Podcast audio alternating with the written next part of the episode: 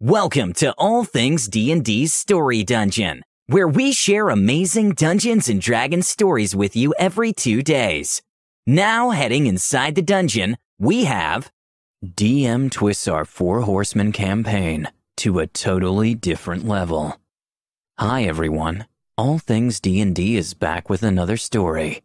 This story is the perfect combination of creepy, unsettling, and history. We'd love to hear your creepy campaign stories after you listen to this one. One of my friends from high school got really into D&D last year and insisted that he run a campaign with three of our friends. After a bit of convincing, we all finally got together and set up level 1 characters, and our DM explained that he was going to run through Lost Mines of Phandelver for our first 4 levels, and then we would expand into the real campaign. My character was your standard run of the mill paladin, but I had one major request. I wanted him to be a Christian crusader from our world. Mostly, I thought this would just be a funny inside joke that we would slowly forget about as the campaign went on, but my DM had other plans.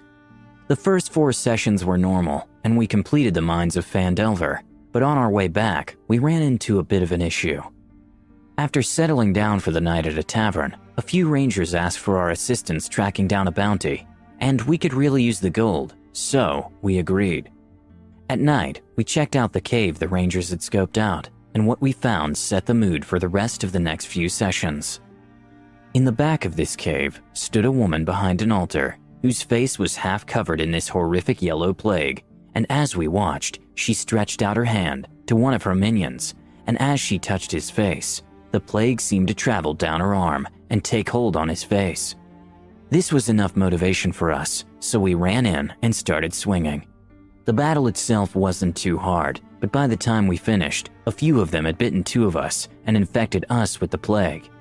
We looked around the altar and found a piece of paper that had been torn out of a book that read R612. I turned to the DM. You mean like from Revelations? The DM tried to hide a small grin. For those unfamiliar, this is what Revelation 6:12 says. Now I saw when the Lamb opened one of the seals, and I heard one of the four living creatures saying with a voice like thunder, Come and see. And I looked, and behold, a white horse. He who sat on it had a bow, and a crown was given to him, and he went out conquering, and to conquer. We take our trophies and head back to the tavern, but when we get there, somebody in the tavern notices the plague markings on us, and the whole place evacuates in a hurry. The cool headed tavern owner explained to us that the plague was famous for decimating the village nearby, but that there was a doctor there who might be able to help us get treated. So we took the hint and agreed to head there after a night's rest. We wake up the next morning, but before we can do anything, the DM turns to me and the other person who got bit. Roll a d6 for me. We were a little confused, but we did it and told him the results. Okay, you lose a point in your intelligence score, and you lose a point of constitution. If we were worried before, we were starting to freak out a bit now. We rush over to this village, and as we approach, the DM describes the scene. You see an impressively large village. Everything seems well built and like it can handle a lot of people. But as your eyes scan the skyline, they fall on a large walled off section on the outskirts of the village with a bunch of tents. We head in and start looking through the streets, which were pretty empty, though we didn't think much of that. We finally run into somebody who tells us that the walled off area is the quarantine area for the couple dozen people suffering from the plague, and that the village doctor known around town as Milady, because the way she carried herself, seemed to suggest high standing would likely be found around there. Without too much delay, the party decided it would be best to head right to the quarantine area, where we ran into Milady within a few minutes. She immediately recognized that I was afflicted, because apparently when you lose intelligence or wisdom, it shows as a slight dullness in the eyes. The party took this as a slight dig at my low intelligence build for my paladin and chuckled before moving on.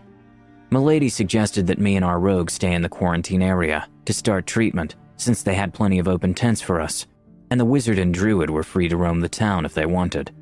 The wizard and druid offered to assist with researching a cure for the plague, and Milady happily agreed and gave them directions to her house, so they could meet back up once she was finished with her responsibilities in the quarantine area. This was our first time in anything even close to an actual city, so the wizard and druid went around to some of the stores that were still open and got very drunk in a tavern while they waited to go back to Milady's house at the end of the day. Meanwhile, the rogue and I started talking to some of the other patients because we couldn't shake the feeling that something was off. We were given three options a kid, a pregnant woman, or an older man. So we spoke to the woman, got as much information as we could, and left it there for the night.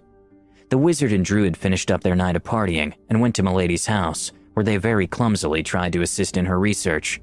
Seeing how drunk they were, she offered them her couch to crash on for the night, and then they could revisit this the next night. After settling in for the night, the druid was shaken out of his trance by a noise coming from the basement. Our DM had switched the background music to something ominous, so we were all on edge. The druid turned into a small, stealthy creature and crept down the stairs. Once he got about halfway down, he saw Milady standing over an operating table with the older man from quarantine earlier. She was reassuring him when the druid saw a white larval creature with multiple human like faces, one of which seemed to be singing as the others hungrily approached. As the DM started to describe the cracking of bones, the druid turned around, but as he did, forgot what he was doing and went back to trance, and that's where the session ended. At this point, we were all incredibly freaked out and immediately went online and found materials about false hydras which only deepened our dread as we tried to figure out how we would address the problem next session. The next time we got together, the druid and wizard woke up to the smell of breakfast, and Milady set up a full spread for them to help them recover from the night of partying. She let them know that she was off to start seeing her patients and that they were welcome to accompany her, which they did. On the way over, we started to take more notice of the DM's descriptions of the village. They were all roughly the same. But now, when he mentioned the empty streets of the village and the couple dozen patients in quarantine, the full implications started to set in right away. After regrouping, the party decided to ask Milady a few more questions about the plague to see where they could go from here. After a few easy questions, the rogue asked her why the quarantine was so large, despite there being only a couple dozen patients. Suddenly, her eyes glazed over, and she struggled to come up with an answer, getting visibly flustered. Insight check. Nat 20. She seems to be trying to tell the truth, but isn't able to remember it, and that bothers her, the DM said. Has anybody died from the plague? We asked. Milady, growing visibly frustrated. Of course not. The whole village would be in an uproar. Do you have any notes about this? We pressed. She says yes, and we all agree it would be best if we accompany her infected included, since they were in treatment and unlikely to infect anyone else. She brings us down to the basement, and the other players and I are holding our breaths in anticipation of running back into the false Hydra. But the room is empty, except for the operating table, some tools, and some canvas tarp covering the walls. Milady goes to her notes and starts reading through them, becoming visibly unhinged as she does so. Before we can think to ask a question, she jumps up and starts ripping down the tarp from the wall, to reveal small tally marks lining the entire surface. Seeing this, she collapses to the floor and starts sobbing. I reach out to comfort her and find out what's going on when an inhuman scream fills the air, and both myself and the rogue fall unconscious. At the sound of the scream, Milady jumps up frantically and runs out of the room, and the DM turns to all of us. I just want to stop for a second to remind you that there were only five people in the quarantine when you arrived in town. We started to panic after getting me and the rogue to wake up, the wizard takes up her notes and starts to read. Day 1. I've run into what seems to be a new form of disease. My wife Gwen stopped by at work today, showed me what looks to be a yellow honeycomb rash spreading around her neck. I'm starting this journal to take down notes so we can quickly get to the bottom of this and work out a treatment quickly. Day 2. Three people came in today with the same rash, and I've begun to worry about how fast it might be able to spread. I've sent a message to the mayor to work out a quarantine system so we can control this before it gets out of hand. Day 5. My office couldn't fit all of the newly infected patients today. I saw 20 new patients today, but I knew there were much more that were turned away. Day 10. Keeping track of the number of infected has become useless at this stage. Each time we get a new count, more have come in with the telltale rash associated. People have begun to panic. Many refuse to leave their houses, and some of the sick have been forced into shared houses to prevent their contact with those who have not yet been exposed. Day 15. Our first patient died today. When word got out, it only took about an hour before I started smelling the smoke and hearing shouts. The mayor is trying to direct people to the finishing of the quarantine, but it's impossible to stop a riot with reason. Day 20. The riots have not stopped for days. People are being killed and burned in the streets for a single cough or sneeze. The quarantine zone is almost complete, but I pray that it's large enough to contain this. Day 30. The quarantine zone is complete, and we're almost through with getting everyone moved in. As of today, it seems that half of our citizens have been affected to varying degrees. The quarantine zone was built to hold 800 people, but we'll have to figure out how to house the 1,200 we currently have here. Gwen's condition has worsened. She seems feverish and keeps asking, Where's your horse? Where is mischief? repeatedly. I've isolated her from the other patients to keep them from worrying that the same symptoms may be coming to them. Day 60. Tensions have been rising in quarantine. Villagers on the other side of the wall patrol with bows in hand poised to attack. Meanwhile, our food supplies dwindle on this side. I think the village hopes to starve out the infected to protect the rest of them. Day 61. A young boy was shot trying to cross quarantine last night. The riots have broken out again. Please, whatever gods are watching, grant me something to ease this tension. Day 62. My prayers might have been answered. Gwen found a small creature in her tent that she insisted belongs to me. It's strange, though. I can't seem to think of it unless I'm looking right at it. If I can figure out how to use this to make people forget about the boy from last night, I might be able to calm down the village. Day 63. I discovered how to make people forget, and may the gods never forgive me for it. Here, the journal seems to skip a few pages and resumes a bit later. Day 90. Supplies are limited, but we're making do. The thousand patients we started with in the quarantine were more than we expected, but hopefully we can make this work. Day 120. The quarantine is bustling, and people are starting to settle in. Thank God we got our estimates right and there were only 800 infected. And so it went for a year, with numbers slowly dwindling, but without any recognition of what was going on, except for one passage halfway through, scribbled erratically. Day 250. If I cannot remember my sins, then these walls will at least know their number. And one final entry. Where the entry for day 349 should have been was torn out of the journal. Day 350. Gwen ran away today. I talked to the other few dozen patients, but they hadn't seen her leave. I'm going to put out a bounty to get her returned, but I'm worried. She was very unstable before leaving and prone to lashing out violently.